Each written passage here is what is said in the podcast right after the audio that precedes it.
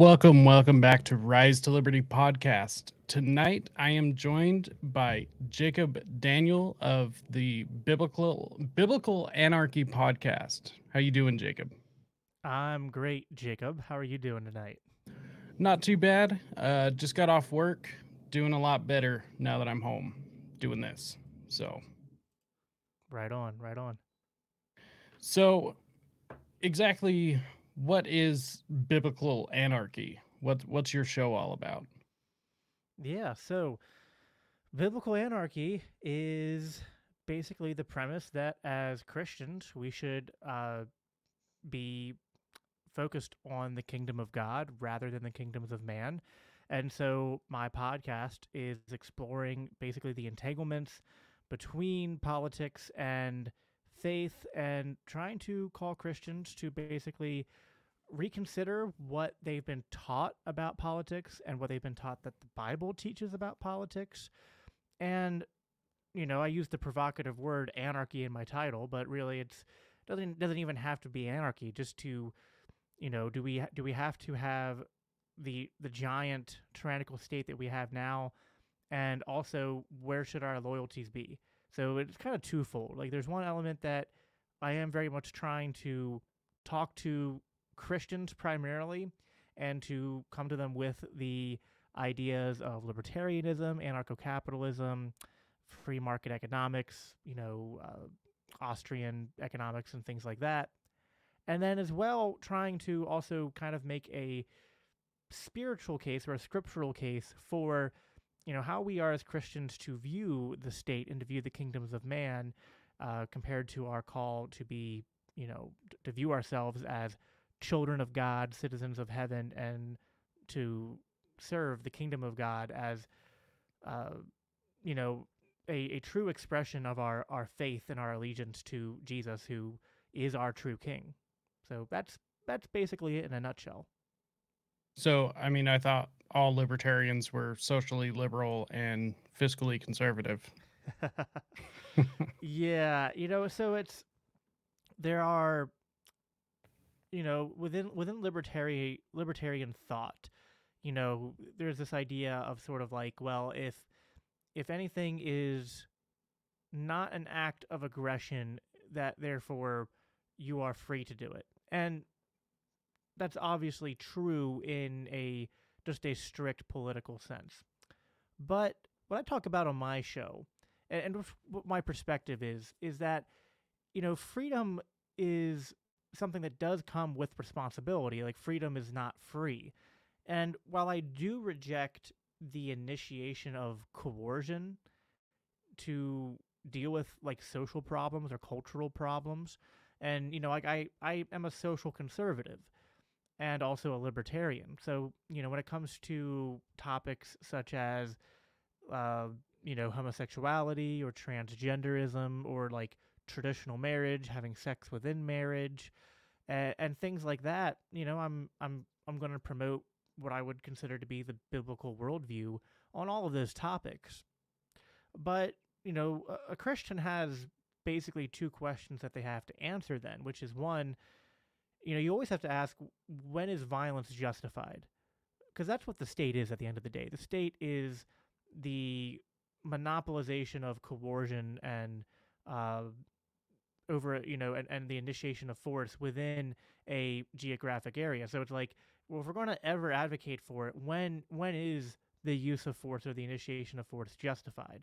Um, and then secondly you know from a you know biblically based worldview how are we to respond to sin? And how are we supposed to engage in this world? And you know it comes down to like being in the world but not of it. And so there's a lot of different passages that come that come to mind in that, and one I focus on a lot is from the Book of Romans, and where uh, Apostle Paul talks about, you know, kind of echoing Jesus in some of the things he talked about in the Sermon on the Mount. He says that, you know, as Christians, we are not to be overcome by the evil of this world, but to instead overcome that evil with good. You know, and that you know, vengeance belongs to God, not us. And so, you know, God has the prerogative to judge sinners and you know sinners either can come to God and repent and accept the gift of salvation that that Jesus offers uh, to those who accept Him, um, or or they're free not to. But w- whatever they do, if they choose to reject Him, then the consequences of their sin are for God uh, to execute and not for us. Our our job as Christians is to leave the, those things up to God and to instead um, only justify the use of violence or coercion in a civil sense, meaning like when there's been a violation of someone's, uh, you know, self ownership or a violation of property rights and and things of that nature. And and so you know you were talking about like you know being socially uh, liberal and fiscally conservative, and there's been some who have tried to define libertarianism as that, and uh, you know to some extent, I I can to steelman their argument, understand where they're coming from, because what they're trying to point out, you know, what they're trying to do is like to appeal to people. They're like trying to to appeal to conservatives and say like, listen, we're we're in agreement with you on you know the deficit and on taxes and and on gun rights, but we're actually, you know, to be honest here, libertarians and and and anarchists we're better than conservatives on on those issues, right? Like uh, Republicans and conservatives like to talk about the Second Amendment, but you know, Republicans with the NRA have done many a deal with the left to further erode gun rights here in America. Now, that's beginning to get pushed back upon. You see constitutional carry and Second Amendment sanctuaries popping up all over the country. But nevertheless, even though conservatives might be on paper better on things like second, the Second Amendment, as libertarians were better. And the things that like the the the left cares about, like uh, criminal justice reform, civil liberties, and leaving people alone, we're better at them on that. But that doesn't mean that our personal beliefs are lined up with you know social liberal, liberalism or social progressivism as a as a hard rule. And it's also wrong to define libertarianism that way. And that's it's a trope i try to push back upon because i think a lot of people in like my target demographic right like christians they hear libertarian and they probably although they might not hear know this term what the caricature of the libertarian that they come up with in their mind is really a libertine and not a libertarian. And i and i want to you know, push the Overton window back in the other direction and be like, no, being a libertarian is not about really being fiscally conservative and socially liberal. It's just about, you know, asking fundamental questions about what is the state, what is its purpose, should we support it at all, and to what extent do we as Christians allow violence in society and when do we and when do we use violence? You know, there's some people who would call themselves pacifists and say, no violence at all. You can never use force. I'm not a pacifist. I think that there are, and I think the Bible, if you read it consistently, rejects pacifism. I do think that the Bible clearly pe- teaches in certain passages that there is a correct and righteous use of force against those who are violating the rights of others, but that uh, authority that God grants to people to do that is necessarily limited. And if we, you know, we can dive deeper into this if you want the way that the Bible defines civil governance and, and civil authorities and what they're to do in pursuit of things like civil justice limits that that prescription that prescription is so limiting that it cannot at all actually be made to be reconcilable with the state.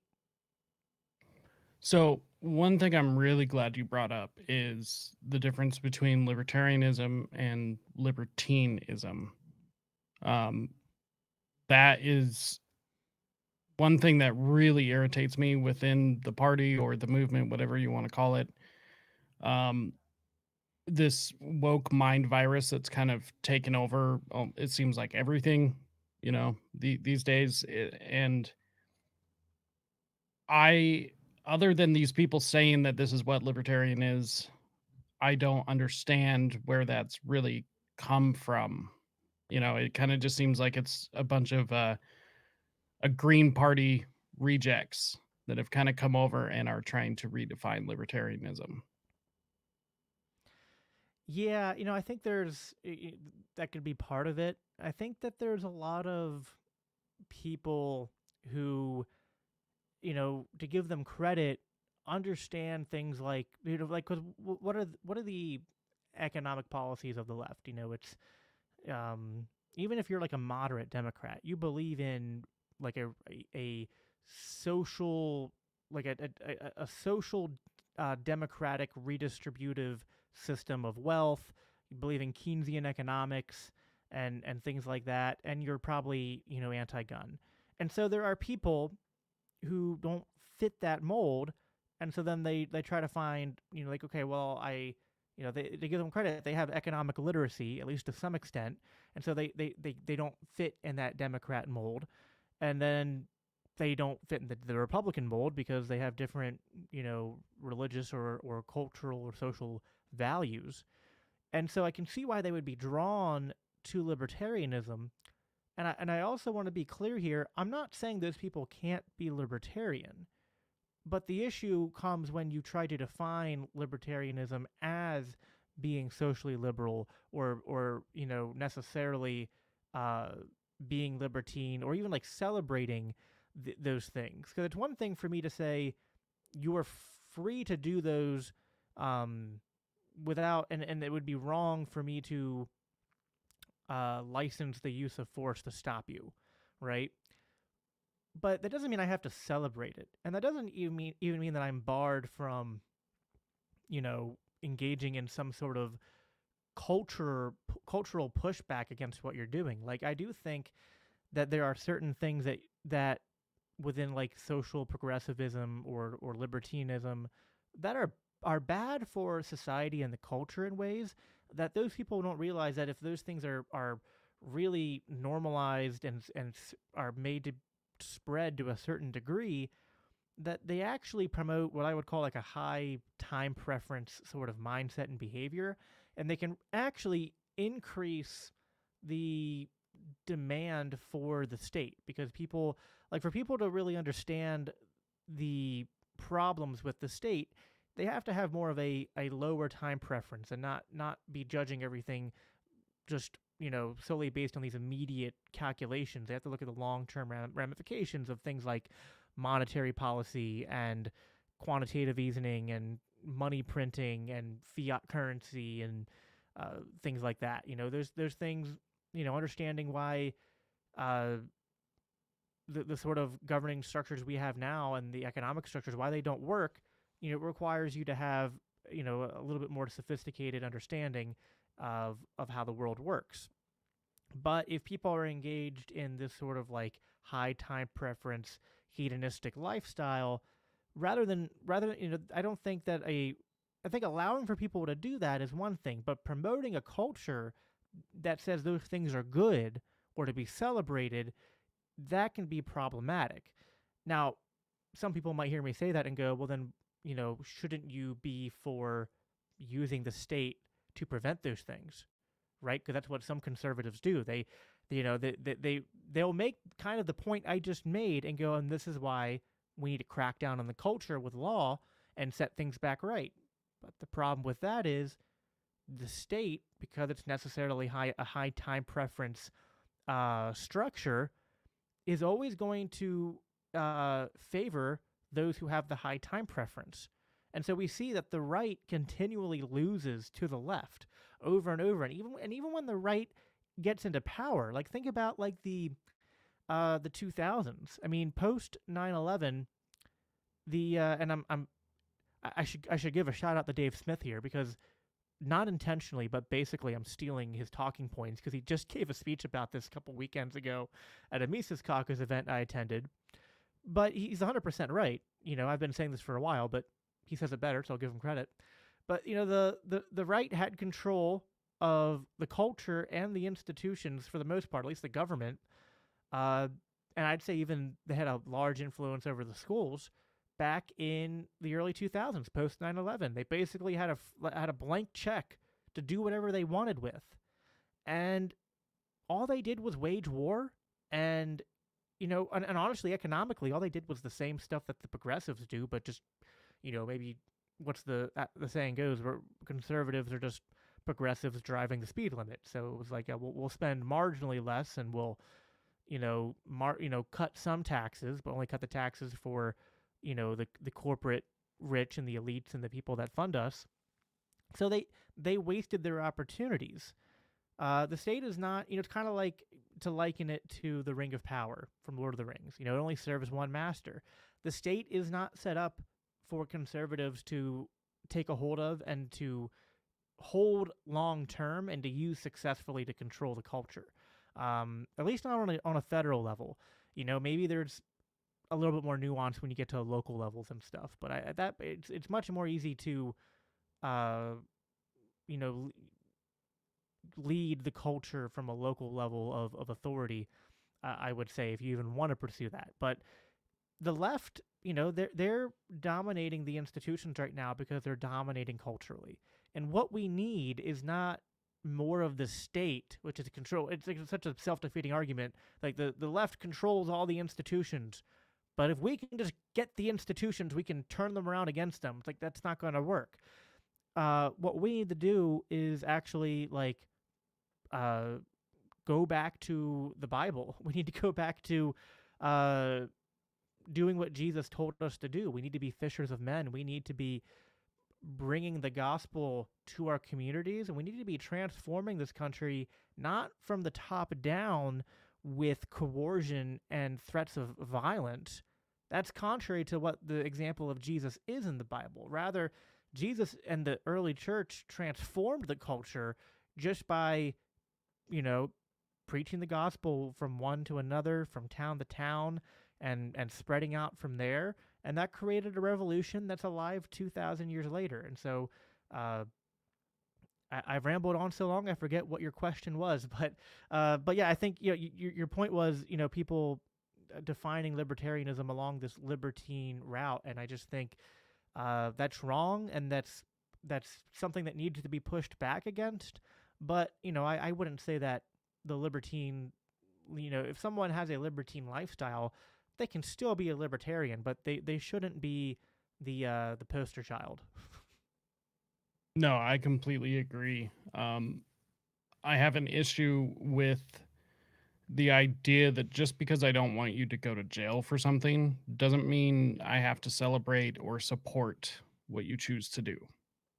Right. Um, like, you know, I I don't want you to go to jail for having an OnlyFans, but I am not going to promote that as if it's a normal job like a plumber or a welder. It's right. It, exactly. That's not what it is. Sex work is sex work. It's not just a normal job. Right. Or let's take something like um. Let's go really spicy here. Let's take something like uh transgender individuals and gun rights. That's a big yeah. thing on the right right now. It's like we need to take the guns away from uh from transgender individuals. And listen, I mean, I'll, I'll reiterate, I'm a social conservative, and as a Christian, my my my understanding of Scripture would tell me that, you know, what what God calls good, let no man, you know, change or call evil. And we can't change the definitions of reality that God has given us. God created us male and female. He made us for each other, and marriage is the holy union of the male and the female, and and a continuation of that original command to go forth and to and to multiply and to subdue the earth and to to bring order to chaos. And there's so much in christian theology that is drawn upon and and sim, you know kind of uh you know the, the relationship of a man to his wife is compared to the relationship that christ has with his church. You know we are his bride. So you know the the gender binary is real. It, it's real spiritually. It's real scientifically. Up until the woke hijacked the sciences and redefined science to be ideology. Um, but you know, if you dig up, you know, doesn't all these gender queer people in a hundred years when their bones get d- dug up, will be able to tell unless unless they're intersex, and even then, a lot of intersex people generally default more to one sex or the other. It's rarely completely androgynous. Usually, it's uh, I mean, I don't want to be too uh, too graphic, but usually it's you know very small, minute things. You know, like like you know defects or or deformations that can be changed, but generally, like there are intersex people who are capable of, you know, reproducing, but generally it's like one or the other, and that wh- whichever one you are is kind of the sex you usually default to.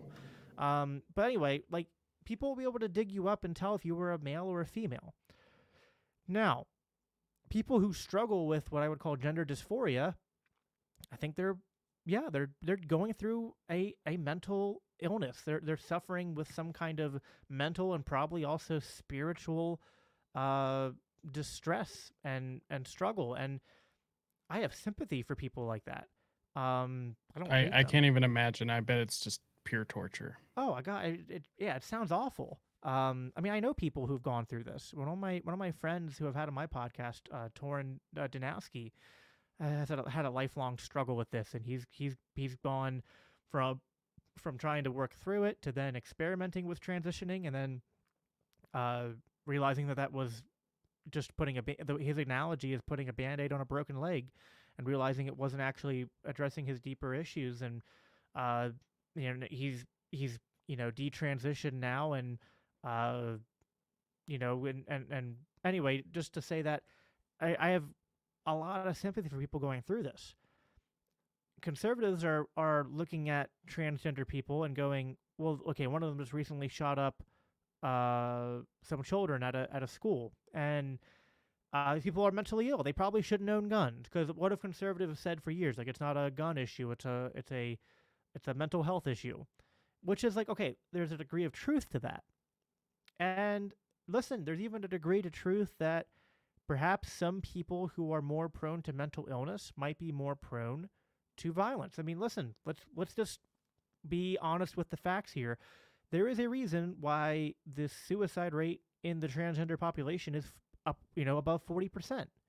And there's not much that can be done to to change that percentage. It's, it's the same it's pretty much the same post transition as well if they go through transition treatments and surgery. And you know, for comparison's sake, I mean, people who were in concentration camps in the Holocaust didn't have suicide rates that high. I mean, so it's you know, clearly there's a there's a yeah, degree um, of American slaves didn't have that Right. high of a suicide rate. Right, exactly. So clearly there is a uh, an element of of mental distress that is causing um you know behaviors and actions that are that are abnormal.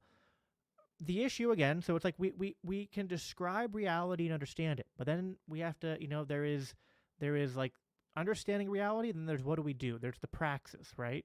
And let's let's think about this. All right, so the state is an instrument of violence. We are saying that we want to give power to the state to deem people as mentally ill and unwell to take away their right to bear arms. Okay. Yep.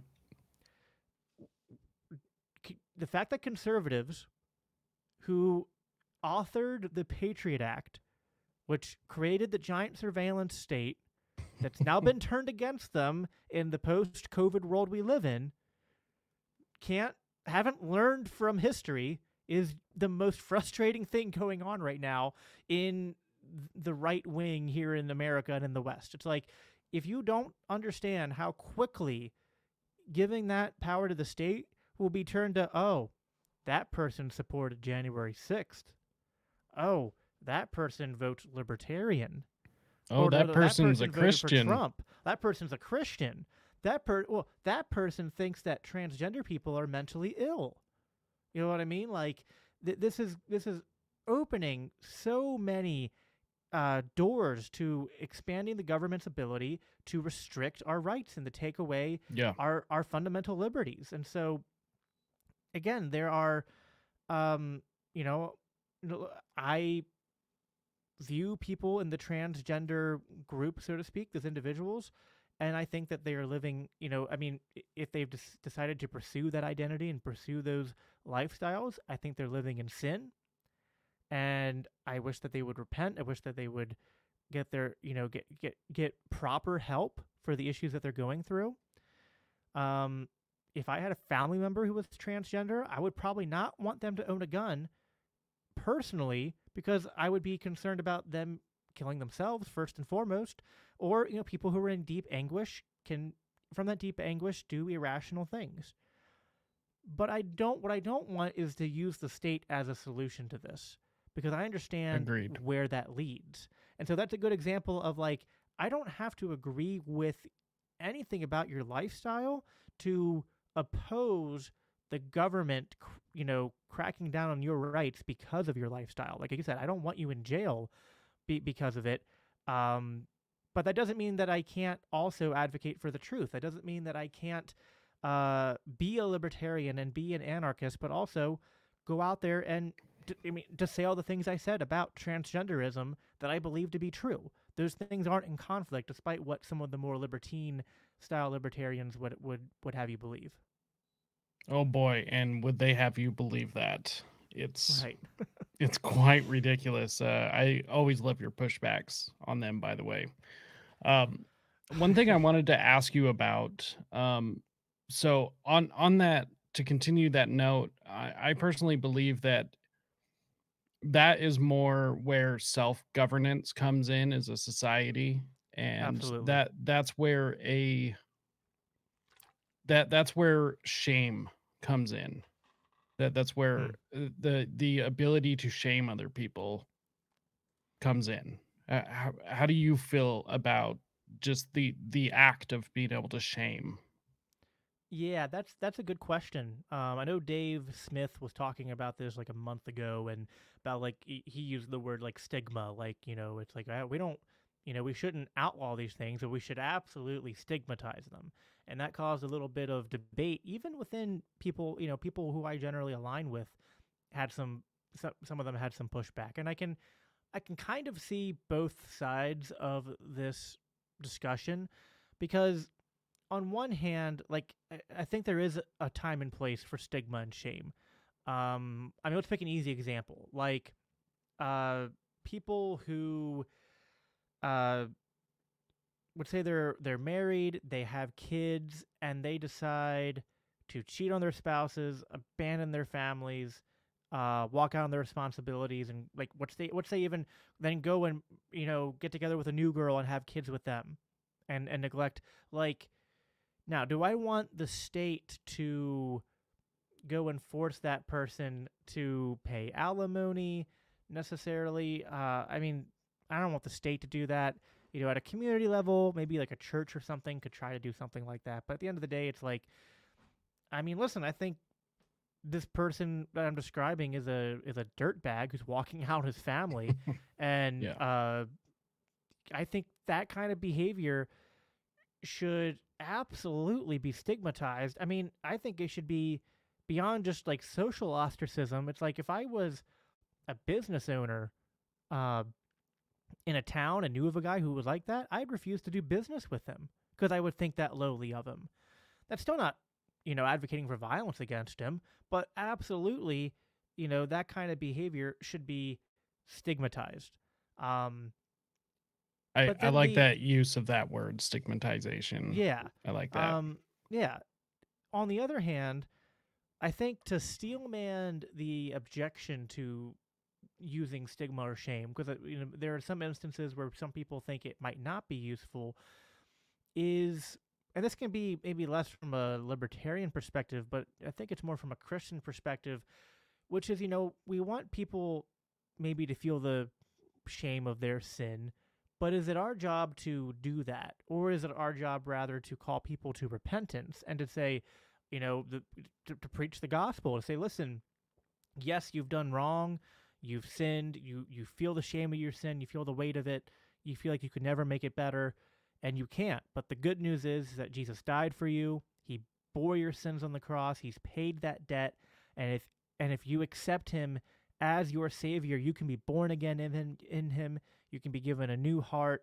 He can regenerate your your sinful nature and and you don't have to be a slave to sin. You don't have to live with this shame. And so there there's sort of a dichotomy there of you know different thing different behaviors or different you know undesirable actions that people take. It's like well what's the focus? Is the focus on the deterrent or is the focus on the trying to restore people who have gone down those paths and bring them back to society for the good of society and for the good of that individual. And yeah, I kind of feel like I don't know. I mean, we kind of need both, right? Like there and and there's no there's no one size fits all answer. I mean, that's kind of what libertarianism is about, I would say. You know, the free market doesn't and it doesn't cover everything, and it's, it Right. shouldn't. Right, exactly. I mean, the free market doesn't generate a one size fit all solution for for problems. It generates a lot of different options that we have at our disposal. And I think the problem that's at play here is and I talk about this a lot. So anyone who's listened to me before will probably like groan because I'm bringing it up for the millionth time. but uh, it's important because there's some people that haven't. It's the idea of the the nirvana fallacy or otherwise known as the perfect solution fallacy, Mhm. which is that people will reject libertarianism because it's not a perfect solution, which is a fallacy because like well there is no such thing as like a perfect solution to pro like I mean first of all like what a non sequitur to be like well libertarianism doesn't solve every problem and or doesn't solve this problem perfectly. It's like does the state solve it perfectly? Cuz Yeah, your your Clear- solution is not working that way either. So Right. So we, we have we have two we have to reject the idea that p- problems in society can be just neatly and cleanly dealt with. Like maybe on paper you can theorize that, but real life, anyone who's lived lived enough life knows that situations are messy and hi- we we describe hypotheticals and be like, "Ah, easy solution." All right, but like life rarely works out the way that our, you know, Yeah. contrived hypotheticals uh, would would make them out to happen. how so- narcissistic to think that, anyways. You know. That too, and and so we have two options really. If we if we understand that we have to reject the idea that there's going to be a, a a neat, clean, perfect solution, we have the state, which will be the one size fits all, you know, top down forced like this is what everyone has to do. The abused yoga pants. right? Yeah. or we can have the free market which will generate uh, like you know dozens or hundreds of different responses to different problems and continue to develop new uh, responses and solutions to people's problems over time and none of those solutions will work perfectly for everyone but they keep improving and sometimes like okay like if it solves the problem to a certain degree that's good enough. You know what I mean? Like some Yeah. things don't ever get perfectly solved, but they can they can at least the consequences of those problems can be mitigated to a degree that's acceptable for people, right? It's like I mean, listen, smartphones are amazing inventions. They don't work perfectly, do they? Like how often do you not have a signal somewhere that you go or you you send a message and someone doesn't get it or the the battery dies prematurely or it didn't charge like you know anyone who has a, Yeah. smartphone knows that they, they run into issues. Same with computers. Are we going to throw away smartphones and computers because sometimes they let us down and they don't perform up to our expectations? No. Like they're useful tools that provide value and and make you know give us the ability to do things that we otherwise couldn't do even though they are prone to falling short or imperfections so i think Yeah. it's a good way to look at it So I'm I'm personally pro shame. Um however, I do believe that there's a there's a couple of factors that kind of play into it. And one is that it it's not a blanket uh, one size fits all solution, obviously. Um, but it but it is one tool in the social policing. Obviously, these things shouldn't be legislated against, and there's no way to actually legislate against these things these things that uh, people should feel shame for. But I think the issue comes in where it's it's having the intelligence to know when to use it, when not to use it, because there's things that you could shame somebody for that eh, that's not really any of your business, or that's just not the right time, so it's not going to be effective. Um, because there's there's a purpose behind shame, and I I think it I think it is the deterrent, uh, but it, it's more of a you know like letting letting somebody know that that's unacceptable behavior. Because in my opinion there is definitely preferred behavior within society. Yeah. So Yeah, that I- that's just always been my opinion Yeah, no, I, I agree with that. I think it's it's useful. You know, like shame is a tool that we should have in our tool belt, and we should recognize that there are there are appropriate times to to use it. You know, whether it can come Yeah. in different forms. It can be ostracism. It can be direct. It can be economic. It can, it can be a lot of different things.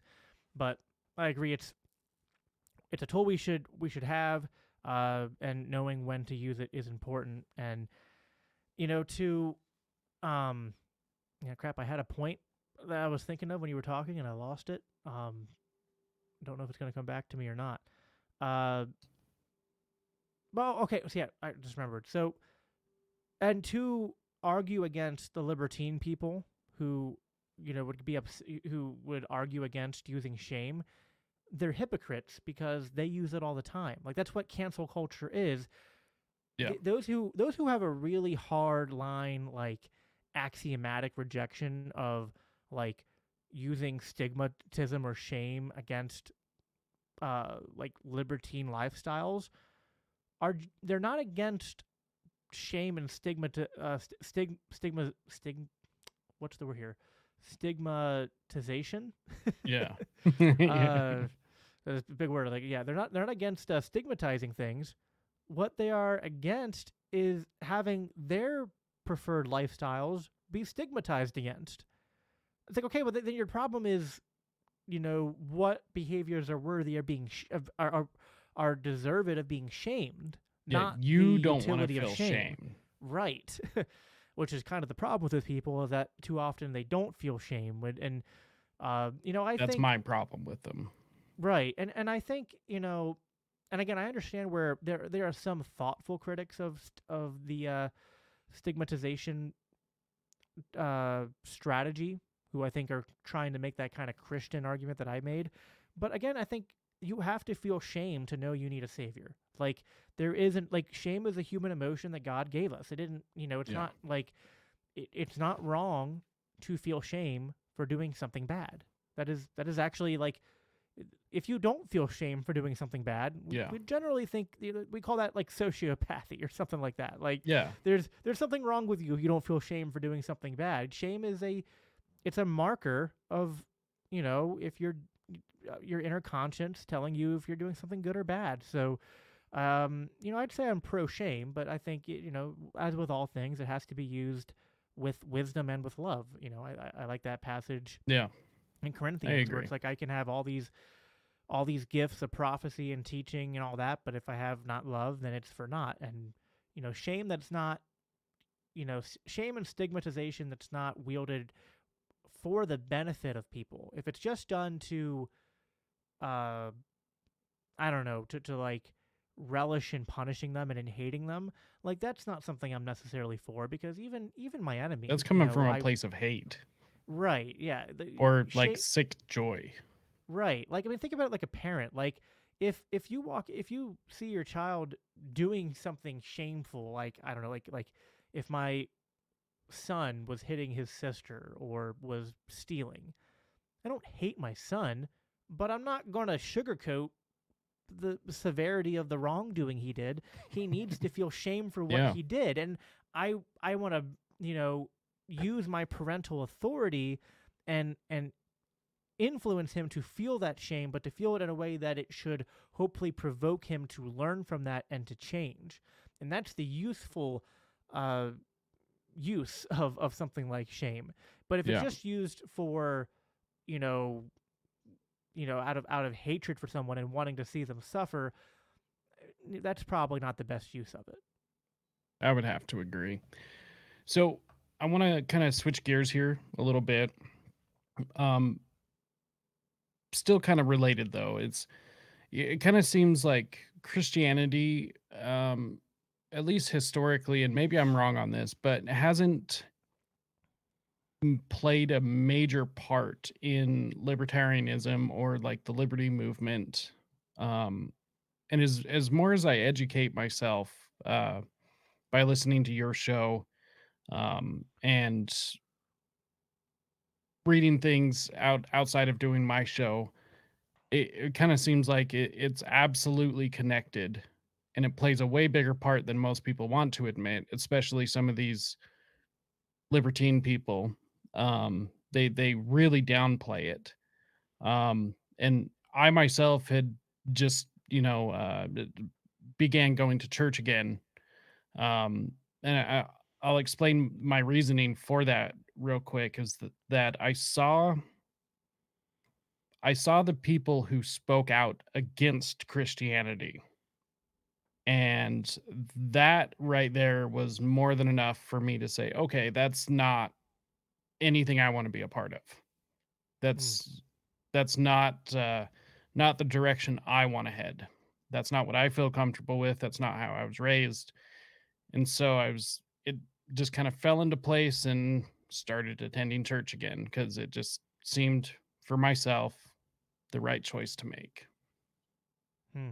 Yeah, it's really interesting, and yeah, I can I can relate to that to some extent. I know what I never lost my faith or really for too long stopped going to church, but definitely what pushed me to mature in my faith and to to, to really get to the point I'm at today was noticing or kind of being kind of kind of having this aversion to the people who uh, were really either anti-Christianity or to like the progressive Christians who you know call themselves Christians but everything that they believe is actually like contrary to the Bible and it, it comes from like a like they probably wouldn't say it this way but I think if they were honest with themselves they would admit that they kind of hate the Bible. Like they like certain parts of it but they want to cherry pick them out and the rest of it they there's these inconvenient attachments to the parts they like that they hate and wish they could uh you know Yeah. write out or something like that so it's all kind of from this like you know whether they're atheists or the progressive christian christians they all they kind of hate the bible they hate Yeah. they hate a lot of christianity and so that also kind of pushed me to be like well i see you and i don't you know what is that uh a good tree doesn't bear bad fruit and be like well all i see is bad fruit from you so y- what you what you believe can't possibly be correct so i need to Yeah. look a different direction. Um, yeah, you know, I think it's it's complicated the relationship between Christianity and libertarian uh, libertarianism and libertarian anarchy, and you know, you, I think the there's two ways to look at it that are both kind of true. One is that libertarianism is kind of like Christianity without Christ in, in a lot of ways. It's like if you were to distill the parts of the Bible that talk about human relationships and authority and how to respond to unjust authority and how to treat your neighbor and how to treat your enemy. You know, do not steal, do not murder. You know, essentially libertarianism can be boiled down to like, you know, what what is that saying? It's wrong to hurt people and take their stuff, Yeah. and there's no exceptions to that. yeah. So, I mean, that's kind of what the Bible teaches about how to love your neighbor. It's like if Jesus said, you know, if you, you know, if you can sum up the commandments in this, love God with all your heart, soul, and mind, and love your neighbor as yourself. Well, libertarianism is essentially loving your neighbor as yourself. So, in that way, they're very related. And then also, if we kind of, it'd be hard to really summarize this in in a short podcast, but if you track sort of the historical developments of of these ideas going from like the enlightenment to classical liberalism and then looking back to the greeks and all that and coming into you know all the different forms of libertarianism from you know left libertarian and uh, left anarchism from like Proudhon and and uh, and people like that to then you know th- the libertarian anarchism I more associate with, which is like Murray Rothbard and Mises and uh, people like that.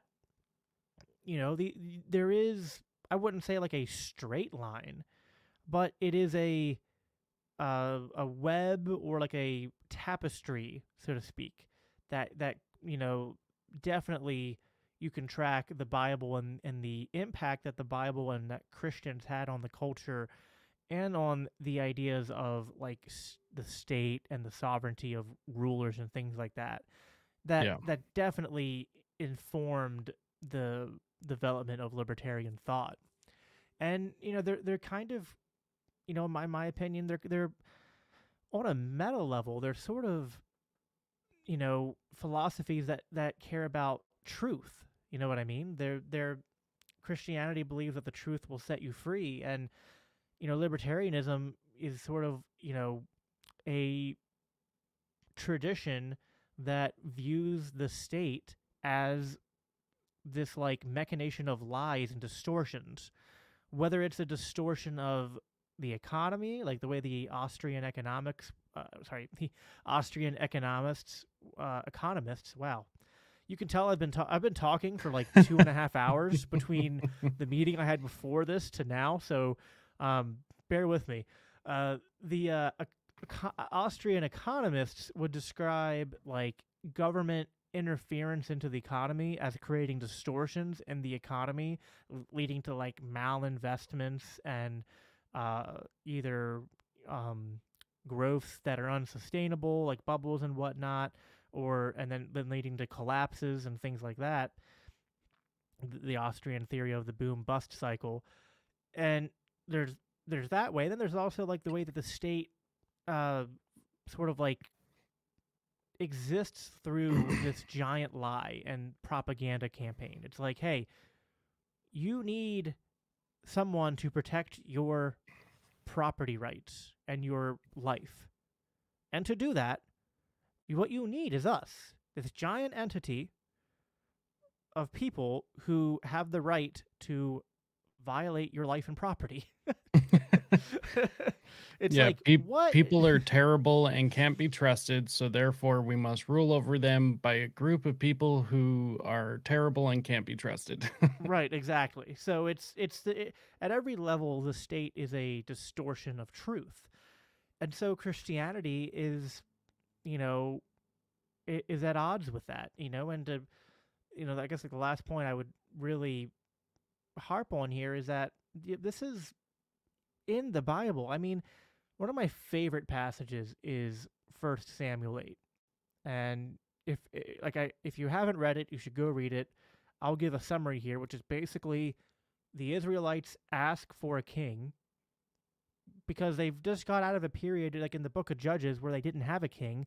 They were essentially living in like a decentralized anarcho theocracy where like they you know they were kind of ruled by local by like like you know, judges and their local tribal leaders and stuff but there was no centralized ruler in Israel so it was in many ways kind of like a libertarian uh, legal order. And, you know, there were actually like a hundred years or so of like peace that came from that. So anytime someone wants to say, hey, when has libertarian anarchy ever worked? It's like, well, go read your Bible because it basically describes one. But like I said earlier, we, we don't, you know, libertarianism is not utopia. So problems will happen. Uh, and, and no serious libertarian would say otherwise. So life is are- messy. Right. So bad things did happen in the book of Judges. Um, you know, it kind of ends with this kind of war between a couple of the tribes. And, you know, the way the Israelites go to Samuel, they say, Tell God to give us a king so we can be like the other nations. You know, we want a king who's going to fight our battles for us and take care of us and all that. God tells Samuel two things. He said, one, uh, do not take this personally because they're not rejecting you. God says to Samuel, they are rejecting me as their king. So the Israelites going to God and asking for a a uh, a ruler other than him, God defines as idolatry. And then he says, okay, give them what they want, but warn them that this king of theirs is going to take the best of their uh, crops, the best of their herd, their livestock. He's going to take their children. He's going to make his children, their, you know, their children fight on the front lines of his wars, and they're going to serve his, you know, go out before his chariots and his soldiers, and you will. He ends it with saying, "And you will be his slaves." so right there is like God basically saying the state is idolatry and basically slavery. Yeah. I mean, if that's not libertarianism, I mean, I don't know. I mean, uh, like, there's so much more. There's many other passages I could point to, but like, I, I just don't know how people read that and and and aren't like at the very least like maybe we should view the state a little bit more, you know, skeptically than we do now as Christians. So, yeah, there's there's I mean, and I talk about this a lot on my podcast, and I I mean I'm, I, I had my old podcast, the Dino Three podcast. I had 93 episodes on a lot of this stuff, and the new one I'm doing with uh, the Libertarian Christian Institute. We're up to episode 20, and and then there's other great. Uh, I mean, there's obviously the Libertarian Christian Institute, and they've done a lot on this. There's the Anarcho Christian podcast. Uh, th- there's so many um, people out there who are becoming more and more uh, aware of the not just the compatibility of like libertarianism and Christianity, but this, I think it's like to to be a good Christian and to take what the Bible says about government and human authority and to take it consistently necessarily leads you to libertarianism. And I, am I'm, I'm thoroughly convicted yeah. of that. And I don't mean that as a you're not a real Christian if you're not a libertarian. Um, you know, I wouldn't question someone's faith or their their commitment to Christ or the Bible if, if they disagree. But I just think that they, you know, they're they're a bit blinded by all of you know being raised in a statist culture propagandized by government schools and and all that and i just i hope i that my efforts and the efforts of of others who are working alongside of me can can uh, cut through all that and wake people up. Well i can definitely say that uh you know listening to your show has definitely had an effect on me uh in that way uh seeing the correlations between the two and kind of bringing me back into my faith uh obviously that's my own personal journey. And uh, if anyone else is not having that journey, there's nothing wrong with that. Um, that's just what I'm going through. Um, but I definitely do appreciate that. So thanks, man. That's awesome. I, I'm glad that you've uh, that you've you've found value from what I do, and I'm I'm glad that uh, it's cool to hear that you've uh, you know kind of re- refound your faith and are going back to church. That's that's awesome. I'm really happy yeah, to hear that. You know, I'm you know sticking my toes back in the water. You know, yeah. it's it's it's just things are so crazy these days. It oh, just I know. It, it, like we we are definitely going through a spiritual battle, and uh, you know, hey, I'm another, definitely going to be on the right side. I mean, that's another verse that that plays into here. I mean, uh, we don't struggle against flesh and blood, but against principalities and yeah. the authorities and and the uh, uh, spiritual forces of darkness. I mean, and you know the the state I, I, I can't i should go back and count this so i can give an accurate number but i want to say it's like somewhere between 6 and 12 times in just the new testament alone and countless more in the old testament uh, god and the people in the bible writing through the inspiration of, of the holy spirit compare the state and human kingdoms to uh, kingdoms of satan and basically call satan the ruler of this world so. yeah, I mean, I mean, every just look at communism. right. It's like I mean, if you the more you connect these dots, the more it's like what like really like you know, you know, our struggle uh, in this world as Christians is against spiritual forces, and those are often um, working through the state in in demonic and evil ways. So I mean, like I was saying earlier, like conservatives who want to take this instrument and use it for good, it's like, I mean now, listen, God sometimes works good out of evil, and He's used what the, what evil nations mean for evil and turned it for well, turned it for good. I'm getting too demonstrative here with my hands.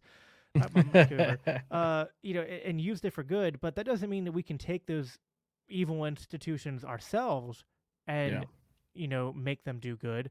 I, I view these institutions as essentially demonic and owned by Satan, and anything we do in them is essentially going to be done to uh, the the service of a kingdom that's not God's. So that that's something to consider. Yeah, I'm I'm gonna have to agree with that hundred percent. I I couldn't have said it better myself. But on that note, I think we're gonna wrap up here. I don't want to keep you too long. I know you've had a long evening. Um, but before we uh, close out here, I do have one question I always ask all my guests, and I love hearing everyone's answer. Um, so the the final question is, why does liberty matter in the first place? why does liberty matter? I mean, liberty is the ability of us to to choose to do what is right and to reject evil and to take per, to take per, personal responsibility like that that's ultimately why it matters it, it doesn't matter in like you know what some libertarians would say is like it matters so that I can go own guns or I can go smoke weed or I can just do whatever I want. But that's not why it. Liberty doesn't matter so that you can do whatever you want. Liberty matters so that you can do what is right. You need liberty in order to do what is right because the opposite of liberty is tyranny. The opposite of liberty is is slavery and everyone being forced and coerced to do everything. And if everyone's being, you know, if everyone's being coerced, everyone has violence being threatened or, or levied against them, how can they be free to do good? Um, now, the, I, I don't want to, in the face of great evil and tyranny, we can find ways to do good anyway. But now, so I don't want to like be blackpilled on the on the utility of like resistance to unjust uh, authority or tyranny. I want to be careful there. It's rather that liberty is important because just necessarily the opposite of it is evil. It's like, you know, liberty is a it it is a virtue. You know, God created us with a will. It is a free will because we are made in his, his image and God is free. And he God wants us, you know, God doesn't want us to be slaves. You know, God, you know, Jesus died to set us free. You know, where the spirit of the Lord is, there is freedom and Jesus died to free us from the the the bondage of sin Therefore, we should go forward and, and live and not pick up that the, the chains that we were uh, bound down by uh, anymore. We should we should live as free men. You know, it, it says that in the Bible. But you know, but but the reason that freedom matters is not to do whatever we want. The freedom matters so that we can do good, so that we can reject evil, that we can do good, and we can follow after God and follow after the things that matter. Hey man, that was perfect. Uh, let everyone know where they can find you. Uh, if you have anything going on, shout it out. Yeah. So first of all, thanks for having me on, man. This was a blast. Um, I know we've been Anytime. scheduling this for for a while, and yeah, I'd be happy to come on uh, another time and talk about whatever else you want to talk about.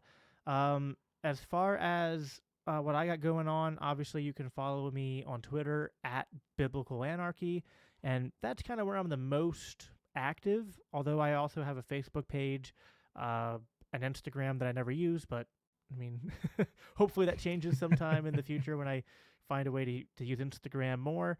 Uh, the podcast you can find at biblicalanarchypodcast.com, or you can look for Biblical Anarchy Podcast on YouTube, Apple Podcast, Google Podcast, anywhere that podcasts can be found. And uh, other than that, as far as what I got going on, um, you know, the Libertarian Christian Institute is a sponsor of the Mises Caucus Take Human Action Tour. So if you haven't checked that out, check it out.